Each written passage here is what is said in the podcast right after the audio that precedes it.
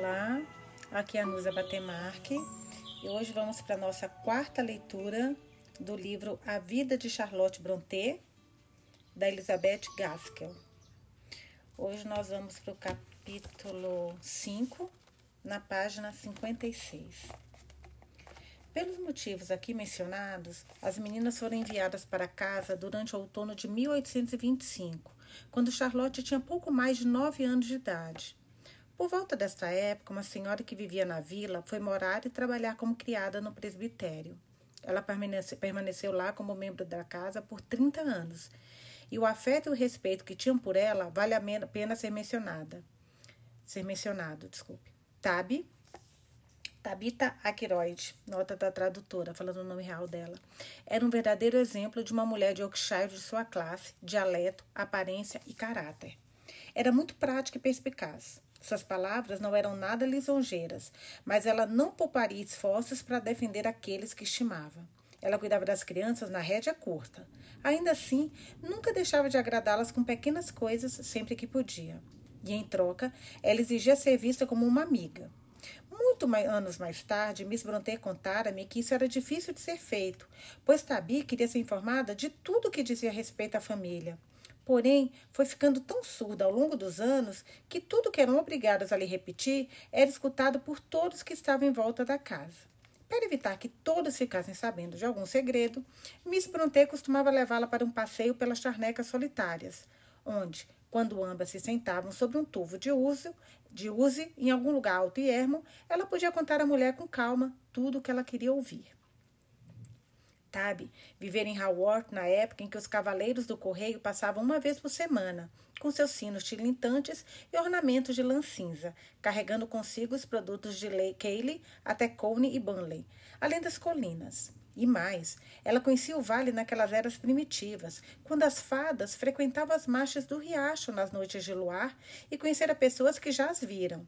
Mas isso foi quando não haviam fábricas nos vales e toda a tecelagem da lã era feita à mão nas fazendas ao redor. Jaled Brontë, Brontë homenageou Tab em seu romance de Shirley. É uma nota da editora, está nos contando aqui.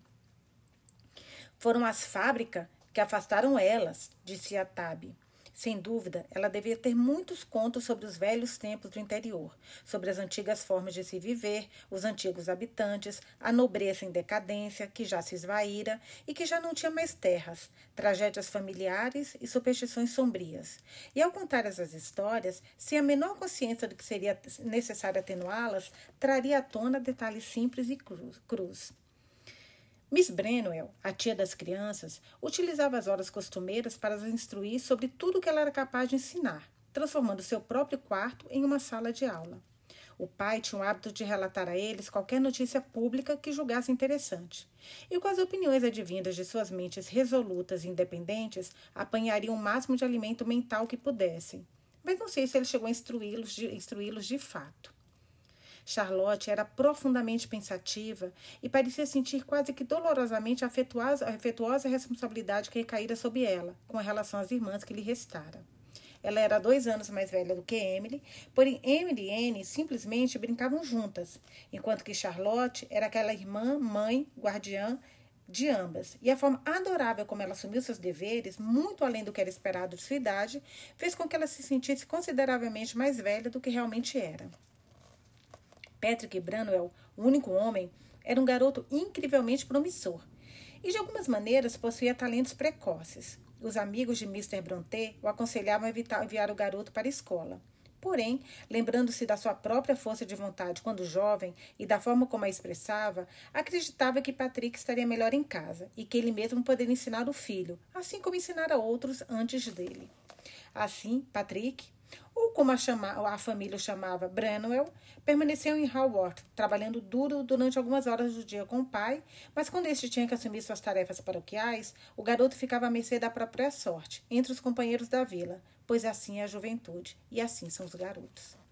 Mesmo assim, ele ainda se envolvia um bocado nas brincadeiras e passatempo das irmãs, que costumavam ser, no geral, de caráter mais sedentário e intelectual. Foi-me entregue um pacote curioso, contendo uma quantidade imensa de manuscritos em um espaço incrivelmente pequeno, contos, dramas, poemas, romances, escritos principalmente por Charlotte, em uma caligrafia praticamente impossível de ser decifrada sem a ajuda de uma lupa. Descrição alguma dará uma ideia tão boa da minúcia extrema do texto quando o facsímil anexo de uma página. Entre esses papéis, existe uma lista dos textos de Charlotte que eu copiei, sendo essa uma prova do curiosa sobre quão jovem o anseio pela escrita a acometera. Dois pontos. O catálogo dos meus livros, em maiúsculo, tá? Com a data de quando foram finalizados, até, até 3 de agosto de 1830. Dois contos românticos em um volume, Os Doze Aventureiros e Os Aventureiros na Irlanda, 2 de abril de 1829. A Busca pela Felicidade, um conto, 1 de agosto de 1829. Horas de Lazer, um conto e dois fragmentos, de 16, 16 de julho de 1829. As Aventuras de Edward de Crack, um conto, 2 de fevereiro de 1830. As Aventuras de Ernest Allenberto, um conto, 26 de maio de 1830. Um incidente interessante na vida de algumas pessoas, das pessoas mais ilustres da época. Um conto, 10 de junho de 1830. Conto dos Ilhéus, em quatro volumes. Conteúdo do primeiro volume. 1. Um, um relato sobre suas origens. 2. Uma descrição de Vision, Vision Island. 3. A tentativa de sabotagem. 4. Lord Charles Wesley e a aventura do Marquês de Douro, finalizado dia 31 de julho de 1829. Segundo volume. 1. A rebelião escolar. 2. O estranho incidente na vila do Duque de Wellington. Sempre Duque de Wellington, que ela ama, né? 3. Um conto para os seus filhos. 4. O conto do Marquês de Douro e de Lord Charles Wesley, para seus pequenos reis e rainhas, rainha, finalizado dia 2 de dezembro de 1829. Terceiro volume. 1. A aventura do Duque de Wellington na caverna. 2. O Duque de Wellington e a visita dos pequenos rei e rainha aos cavalos da guarda. Finalizado dia 8 de maio de 1830. Quarto volume. Volume 1. As Três Velhas Lavadeiras de Stra Strathfield, desculpa, gente, o nome aqui é enorme. Strathfieldsay. 2. O Conde de Lord C. Wesley, para seu irmão, finalizado dia 30 de julho, em 1830. Os caracteres de homens grandiosos nos dias de hoje, 17 de dezembro de 1829. As revistas dos Jovens Abases, em seis edições de agosto a dezembro. Os últimos meses em edições dobradas, finalizada dia 12 de dezembro de 1829. Índice geral de conteúdo. 1. Um, uma história real. 2. Motivos da guerra. 3. Uma música. 4. Conversas. 5. Uma história real. Continua. 6. Espírito de Caldor. 7. O interior de uma taverna. Um poema. 8. A cidade de vidro. Uma música. 9. A xícara de prata. Um conto. 10. A mesa e o vaso no deserto. Uma música. 11. Conversas. 12. Cena na Ponte Grande. 13. Música dos Antigos Britânicos. 14. Cena em meu tonel. Um conto. 15. Um conto americano. 16. Versos escritos, escritos ao ver o jardim de um gênio. 17. A configuração da cidade de vidro. 18. O artista suíço. Um conto. 19. Versos sobre a transferência dessa revista. 20. Sobre o mesmo com uma mão diferente. Caramba, gente, quanta coisa ela encontrou da Charlotte. Meu Deus. 21. O gênio supremo no conselho. 22. A colheita. Nossa, uma página inteira disso. Caramba. 22, A Colheita da Espanha. 23, O Artista Suíço, continuação. 24, Conversas, o poeta o Poetastro, um drama dividido em dois volumes. 12 de julho de 1830. Um livro de rimas, finalizado dia 17 de dezembro de 1829. Conteúdo: 1. Um, a beleza da natureza. 2. Um poema curto. 3. Meditações ao viajar por uma floresta canadense. 4. Música de um exílio. 5. Sobreviver às ruínas da Torre de Babel. 6 algo de 14 versos, 7 versos escritos às margens de um rio em uma bela tarde de verão, 8 primavera, uma música, 9 outono, uma música. Diversos poemas, finalizado dia 30 de maio de 1830. Conteúdo 1, o cemitério da igreja. 2, descrição do palácio do Duque de Wellington, sempre Duque, nas agradáveis margens de Lusiva. Este artigo é um pequeno conto em prosa ou um incidente. 3, prazer. Quatro versos escritos no cume de uma montanha alta ao norte da Inglaterra. Cinco inverno, seis dois fragmentos, intitulados primeiro a visão, segundo um curto poema não intitulado. A caminhada vespertina, um poema, 23 de junho de 1830. Aqui tem uma anotação, tá? Tradução livre dos títulos dados aos originais. Os usos das letras maiúsculas e minúsculas foram transcritos aqui tal qual encontra-se na obra original completando um total de 22 volumes, Charlotte Brontë, 3 de agosto de 1830. Como cada volume possui entre 60 a 100 páginas e o tamanho da página litografada é um tanto menor do que o comum, a quantidade do todo parece enorme se mantivermos em mente que tudo isso foi escrito em um ano e meio não pela quantidade, mas pela qualidade, que me fez conferir verdadeiro mérito a uma garota entre os 13 e 14 anos, tanto como uma demonstração do estilo da prosa de Charlotte na época e também para revelar um pouco da vida doméstica e tranquila que as crianças levavam. Retirei um extrato da introdução de, abre aspas, Conto de Ilhéus, fecha aspas, título de uma das suas pequenas revistas, pequenas revistas, entre aspas. Vou ler agora esse conto, tá? 31, que a, que a Elizabeth Gaskell colocou. 31 de junho de 1829. A peça dos Ilhéus foi criada em dezembro de 1827 da seguinte forma. Certa noite, por volta da época em que o granizo frio e os temporais de novembro são sucedidos pela tempestade de neve e noites de ventos penetrantes de pleno inverno, estávamos todos sentados em volta do fogo caloroso e cintilante que vinha da lareira da cozinha. Eu havia acabado de terminar uma discussão com Tab sobre a necessidade de acender uma vela, da qual ela saiu vitoriosa, e vela alguma fora acesa. Um longo silêncio se sucedeu, e que foi quebrado por Branwell, dizendo de uma maneira lânguida, lânguida Branwell é o irmão, né? Eu não sei o que fazer. E o que foi repetido por Emily e Anne. Tab, tab, já Tab, né? Vocês podem ir para a cama. Branwell, prefiro fazer qualquer coisa além disso. Charlotte, por que está tão carrancuda esta noite, Tab? Ah, acho que cada um vivemos em nossa própria ilha. Brenwell. Se fosse o caso, eu escolheria viver na ilha de Men. Charlotte. Eu escolheria a ilha de White. Emily. E eu a ilha de Arran. Anne, eu queria a de Gersen. Gersen. Gersen. Depois disso, escolhemos quem seriam os homens que comandariam as nossas ilhas. Branwell escolheu John Bull, Ashley Cooper e Leite Hunt. Emily escolheu Walter Scott, Mr. Lockhart e John Lockhart. Anne escolheu Michael Sadler, Lord Bentinck e Sir Henry, Henry, Halford. E eu escolhi o Duque de Wellington e seus dois filhos, Christopher North e Mr. Albert Naquele momento, fomos interrompidos pelo que era para nós um som desolador. O relógio, soando a chegada das sete horas da noite, e fomos mandados para a cama. No dia seguinte, acrescentamos muitos outros à nossa lista, até que recrutamos quase todos os homens importantes do reino. Depois disso, durante um longo tempo, não aconteceu nada muito importante. Em junho de 1828, construímos uma escola em uma ilha fictícia que suportaria mil crianças. A construção era da maneira que descreverei. A ilha possuía 80 quilômetros de diâmetro e certamente parecia mais algo encantador do que realista. Dois ou três pontos me chamam a atenção nesse fragmento. Um deles é a nitidez gráfica da época do ano, a hora, a sensação de frio e a escuridão lá fora. O som do vento noturno soprando pelas charnecas cobertas de neve, aproximando-se cada vez mais e, por fim, chacoalhando a porta do cômodo em que estavam, pois dava para a imensidão sombria, contrastando com o brilho da cozinha em que estavam essas crianças notáveis. Tabe se move em seu pitoresco vestido interiorano, pronta de maneira frugal e peremptória para encontrar defeitos. Ainda assim, podemos ter certeza de que não permitia que mais ninguém acusasse suas crianças.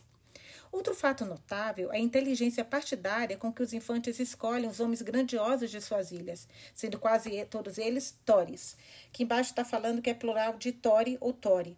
É o nome do antigo partido de tendências conservadoras do Reino Unido. Contrapunha-se ao Whig, o Whig, um partido de tendências liberais. Nota da tradutora, tá? Sendo quase todos eles Tories na época. No entanto, eles não se restringiram aos heróis locais. A gama de suas escolhas foram ampliadas para se escutarem assuntos que não costumavam ser do interesse das crianças. A pequena Anne, que mal tinha oito anos, escolhera políticos da época. Há também outro pedaço de papel, em meio a esse monte de escrita ininteligível, escrito por falta dessa época e que nos passa uma ideia de onde vinham suas opiniões. Vamos ouvir agora o outro conto. A história do ano de 1829. Abre aspas. Certa vez, o papai emprestou um livro à minha irmã Maria. Era um livro antigo de geografia, e ela escreveu em uma de suas folhas em brancos. Branco, o papai me emprestou este livro. Este livro possui uns 120 anos, e neste momento encontra-se na minha frente. Enquanto escrevo isso, estou na cozinha do presbitério em Howard, Tabe, a criada, está lavando a louça do café da manhã. E Anne, minha irmã mais nova, Maria era mais velha, está ajoelhada no chão, observando os bolos que Tabe está cozinhando para nós. Emily está na sala limpando o tapete. Caramba, gente, pensar que toda, quase todas elas irão, iriam se tornar escritoras muito famosas. Louco, né? E a Maria provavelmente só não se tornou porque morreu muito nova, né? É, Emily está lá na sala limpando o tapete. O papai e Brenwell foram a Kayleigh. Minha tia está no andar de cima, no quarto dela, e eu estou sentada à mesa da cozinha, escrevendo. Kayleigh é uma cidade pequena, que fica a 6 quilômetros daqui. O papai e Brenwell foram pegar o jornal, o Leeds Intelligencer, um jornal Tory excelente, editado por Mr. Wood e pelo proprietário Mr. Hennemer. Nós adquirimos dois jornais, mas lemos três por semana. Nós assinamos o Lead Intelligencer, Intelligencer do Tory e o Leeds Mercury do Whig, editado por Mr. Baines, seu irmão, seu cunhado e seus dois filhos, Edward e Talbot. E nós pegamos emprestado com o Mr. Driver o John Bull, que é extremamente Tory e, bastante, parece bastante, e é bastante violento. Mr. Driver também nos empresta a Blackwoods Magazine, a melhor revista que há. O editor é Mr. Christopher, Christopher North, um senhor de 74 anos de idade. Seu aniversário é no dia 1 de abril. Ele se associa com pessoas como Timothy Tigler, Morgan, Morgan Odohet, Magrabin Mordecai, Mullion Warnell e James Hogg, um homem extraordinariamente genial. Ele é um pastor escassez. Nós organizamos nossas peças. Jovem Rapaz, em junho de 1826. Nossos colegas, julho de 1827. Ilhéus, dezembro de 1827. Essas são as nossas três grandes peças e que não são segredo. As melhores peças de Emily e a minha ficaram para dezembro de 1827, as outras para março de 1828. Com melhores, eu quero dizer secretas. Elas são muito boas. Todas as nossas peças são bem estranhas. Eu não preciso passar para o papel a natureza delas, pois acredito que sempre irei me lembrar. A peça Jovem Rapaz surgiu a partir de um soldado de madeira de Brenwell. Nossos companheiros veio das fábulas de Esopo. Ilhéus surgiu por conta de diversos eventos que ocorreram. Eu escreverei a origem das nossas peças de modo mais explícito, se eu conseguir. Primeiro, o jovem rapaz. O papai comprou para Brenwell um soldado de madeira em Leeds. Quando o papai chegou, já era de noite e já estávamos na cama. Então, na manhã seguinte, Branwell foi até a porta do nosso quarto carregando uma caixa de soldadinhos. Emily e eu saltamos da cama e eu agarrei um deles e exclamei: Este é o Duque de Wellington, este será o Duque. Depois que eu disse isso, Emily também pegou um deles e disse que seria o dela. Quando Anne desceu, ela disse que um dia dele seria dela. O meu era o mais bonito de todos, e o mais alto e o mais perfeito em cada detalhe. O da Emily tinha uma expressão séria, e nós o batizamos de Grave. De Grave, sério, em inglês. Aqui é a nota da tradutora. O Diane era uma criaturinha peculiar, bem parecido com ela, e nós o chamamos de Menino que Espera. Brenwell escolheu o dele e chamou-o de Bonaparte. O trecho apresentado demonstra um pouco do tipo de leitura que interessava os pequenos Brontês. Porém, o desejo que tinham por conhecimento devia variar um bocado, pois encontrei uma lista de pintores cujos trabalhos eu gostaria de ver, escrita por Charlotte por volta dos 13 anos. Guido Reni, Júlio Romano, Titian, Rafael, Miguel Ângelo, Correggio Aníbal Carati, Leonardo da Vinci, Fra Bartolomeu, Carlos Signani, Van Dyck, Rubem Bartolomeu Ramergue, Aqui está uma pequena garotinha no presbitério de um local remoto de Yorkshire que provavelmente nunca viu pessoalmente qualquer coisa que possa ser chamada de pintura, estudando os nomes e características de grandes mestres italianos e flamengos, desejando ver seus trabalhos algum dia em seu futuro enevoado. Há um papel que contém estudos minuciosos e críticas sobre gravuras em Oferta da Amizade, de 1829, mostrando como ela já formara muito cedo os hábitos de analisar as coisas de perto além de uma cuidadosa análise sobre a causa e efeito, que no futuro serviu muito bem para sua engenhosidade. A forma como Mr. Brontë fez com que seus filhos partilhassem dos seus interesses pela política deve ter ajudado muito para que eles ficassem acima das fofocas mesquinhas da cidade. Apresento agora o único outro trecho pessoal existente em Conto de Ilhéus. É um tipo de desculpas existente na introdução do segundo volume, por não terem dado continuação à história antes, porque os escritores estiveram ocupados por muito tempo e, ultimamente, estiveram absortos pela política. Abre aspas. Houve a abertura do parlamento e foi trazido à tona um grande pergunta, uma grande pergunta católica.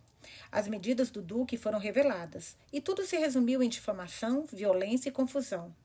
Ah, esses seis meses desde o discurso do rei, ninguém conseguiu escrever, pensar ou falar de qualquer outra coisa a não ser a questão católica.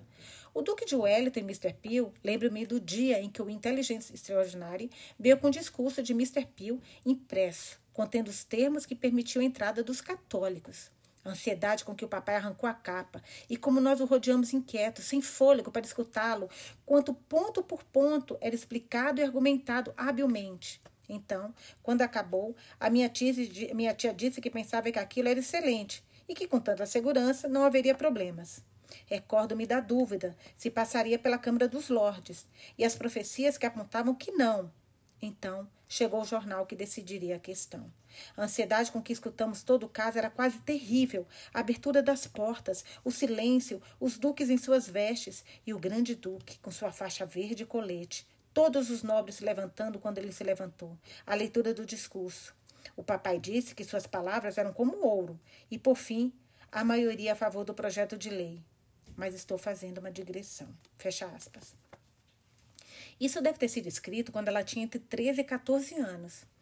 Pode ser interessante para algum dos meus leitores saber como era sua escrita na época, quando puramente imaginativa. Enquanto suas descrições de situações reais são, como já vimos, familiares, gráficas, poderosas, quando ela abre espaço para suas criações, sua imaginação e sua linguagem tornam-se alvoroçadas, muitas vezes beirando um aparente delírio. Um exemplo será suficiente para exemplificar esse tipo de escrita estranha e selvagem. É uma carta para o editor de uma de suas pequenas revistas. Abre aspas. Senhor, sabe-se bem que os gênios declararam que, a não ser que eles realizem trabalhos árduos todos os anos de uma natureza misteriosa, todos os mundos neste firmamento serão incendiados e reunidos em um enorme globo que rolará em uma grandeza solitária pelo espaço vasto e selvagem, habitado somente pelo quatro príncipes dos gênios, até a sua eternidade. E a imprudência disso pode somente se equiparar a outras de suas afirmações.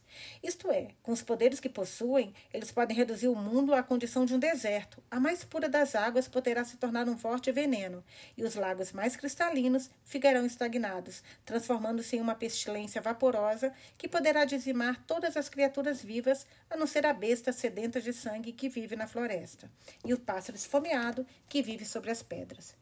E bem no certo de toda essa desolação, o palácio do gênio supremo será erguido, resplandecendo em meio à salvageria, e seu grito de guerra horrendo irá se alastrar na terra pela manhã, tarde e noite. Mas eles terão seu banquete anual com os ossos daqueles que foram mortos. Irão se regozijar desde cedo por serem vitoriosos. Acredito, Senhor, que a terrível perversidade, existente nisso dispensa comentários. Sendo assim, apresso-me para me escrever. Três pontos. Abre aspas. 14 de julho de 1829. Não é improvável que a carta apresentada tenha alguma referência política alegórica invisível a nossos olhos, mas bastante clara para as pequenas mentes brilhantes a quem fora destinada. Evidentemente, a política era o maior interesse deles, e o Duque de Wellington era seu semideus. Tudo o que era relacionado a ele pertencia a uma época heróica. Se Charlotte precisasse de um cavaleiro errante ou amante devoto, o Marquês de Douro ou Lord Charles Wesley lhe serviam. É difícil encontrar algumas de suas prosas escritas nessa época sem que eles fossem um dos personagens principais e que o, abre aspas, majestoso pai, fecha aspas, não aparecesse como uma espécie de Júpiter tonante. Júpiter tonante, ou em ortografia latina Júpiter tonans, era o aspecto de Júpiter venerado no templo de Júpiter tonante, um templo romano erigido durante o principado de Augusto, na cidade de Roma. Ainda não foram encontrados vestígios arqueológicos do edifício, provavelmente destruído durante o um incêndio no século I. Então, não aparecesse como espécie de Júpiter tonante ou Deus ex machina. É, Deus ex machina é uma espécie em língua latina com origem no grego que significa literalmente Deus surgido da máquina e é utilizado para indicar uma solução inesperada, improvável e mirabolante para terminar uma obra ficcional. Como evidência de que Wesley assombrava sua imaginação, copiei alguns, aqui alguns títulos de suas diversas revistas. Castelo Liffey, um conto por Lord C. Wesley. Versos para o Rio Araguá, pelo Marquês de Douro. Um sonho extraordinário, pelo Lord C. Wesley. O Duende Verde, um conto sobre o período perfeito, pelo Lord Charles Albert, Albert Florian Wesley. Eventos estranhos, pelo Lord C. A. F. Wesley. A vida em uma vila isolada ou em uma casa interiorana afastada pode apresentar diversas pequenas situações que ficam retidas nas mentes das crianças e permanecem ali sendo remoídas. Era pouco provável que ocorreria algum outro evento por desafio, fazendo com que aquele caísse para o segundo plano e assim tornando-se vago e de pouca importância. Sendo assim, crianças que levam uma vida isolada frequentemente são pensativas e sonhadoras. As impressões que o mundo lhes causa, a frequente contemplação do céu e da terra, encontros acidentais com rosto de pessoas estranhas, situações raras nesses locais afastados, muitas vezes amplificam na mente delas, tornando-se coisas tão significativas que adquirem um, um caráter quase que sobrenatural. Pude notar essas peculiaridades fortemente expressas na escrita de Charlotte nessa época. Na verdade, dadas as circunstâncias, não é peculiaridade nenhuma. Tem sido comum a todos, desde os pastores caldeus. Aqui está explicando que os caldeus eram povos semitas do sul da Mesopotâmia que habitavam na margem oriental do rio Eufrates. Abre aspas. O pastor solitário se esticou na grama macia durante meio-dia estival. Aqui tem outra nota da tradução, tá? Tradução livre de um trecho retirado do poema Discussion de William Wordsworth. O monge solitário há todas as impressões que, sem terem tido tempo de amadurecer e vivificar, vivificar a imaginação, até que sejam recebidas como personificações ou visões sobrenaturais, duvidam que não seja uma blasfêmia. Contrabalançando essa tendência existente em Charlotte, havia seu forte senso comum que lhe era natural, evocado diariamente pelos requerimentos de sua vida prática. Seus deveres não se resumiam meramente a aprender suas lições, ler uma certa quantidade, adquirir certas ideias. Ela tinha também que limpar os quartos, performar tarefas de cima a baixo das escadas, ajudar um pouco na cozinha, ao mesmo tempo brincar e monitorar seus irmãos mais novos, costurar e estudar economia com a tia. Assim podemos ver que, enquanto sua imaginação recebia impressões vívidas, sua excelente compreensão tinha o poder de retificá-las antes que sua mente tornasse aquilo verdade. Em um pedaço de papel, ela escreveu a seguinte redação: abre aspas, 22 de junho de 1830, 6 horas da tarde. Howard, próximo a Bradford. A estranha ocorrência que relatarei aconteceu no dia 22 de junho de 1830. É uma época em que o papai está muito doente, confinado em seu quarto. Está tão fraco que mal consegue se levantar sem ajuda. Tab e eu estávamos sozinhos na cozinha, às nove e meia da manhã. De repente, escutamos uma batida na porta. Tab se levantou e abriu. Surgiu ali um idoso que se dirigiu a ela da seguinte forma: Idoso. O pastor mora aqui? Tab. Sim. Idoso. Desejo falar com ele. Tab. Ele está na cama. Idoso. Tem uma mensagem para ele. Tab. De quem? Idoso, do Senhor. De quem? Do Senhor. Ele deseja informar, idoso, ele deseja informar que Jesus está chegando e devemos nos preparar para recebê-lo. O cordão de prata está prestes a se romper e a taça de ouro a se quebrar, e o cântaro irá se despedaçar junto à fonte. É uma referência a Eclesiásticos 12, 6, 7. Naquele momento, ele concluiu seu discurso e partiu abruptamente. Enquanto Tabi fechava a porta, eu perguntei se ela o conhecia. Ela respondeu que, ele, que nunca o vira antes e nem ninguém é igual a ele. Embora eu tenha certeza de que ele fosse algum entusiasta fanático, talvez com uma boa intenção, mas que Deus conhece completamente o verdadeiro significado da devoção. Ainda assim, não pude evitar ponderar sobre suas palavras, ditas tão inesperadamente naquele momento tão particular. Fecha aspas. Embora a data do poema que se sucedeu seja um pouco incerta, pode ser conveniente introduzi-la aqui. Ele deve ter sido escrito antes de 1833, 1833, mas não há como saber o quanto antes disso. Eu o apresento como um exemplo do talento poético impressionante presente nas diversas pequenas produções escritas naquela época, ao menos em todas as que pude ler. O Veado Ferido. Passando entre as sombras mais profundas da floresta, com seu coração assombreado, Noite passada, eu vi um feado veado ferido, deitado sozinho e abandonado. As luzes por entre os ramos atravessavam, entre parênteses, dispersas, escassas, difusamente. Fechar parênteses. E pelas samambaias que lhe serviam de cama passavam, e se concentrando sobre ele completamente, a dor fez seus membros tremerem, a dor preencheu seus olhos calmos, a dor esmagada entre as samambaias sombrias, e sobre ele uma coroa de ramos. Onde estão seus companheiros? Ou um camarada. Do seu leito de morte, toda criatura partira. E ele, com uma sensação abatida e desolada, abandonado, sofrera e sangrara. Ele sentia o que o homem sentiria: solidão, solitário e angustiado.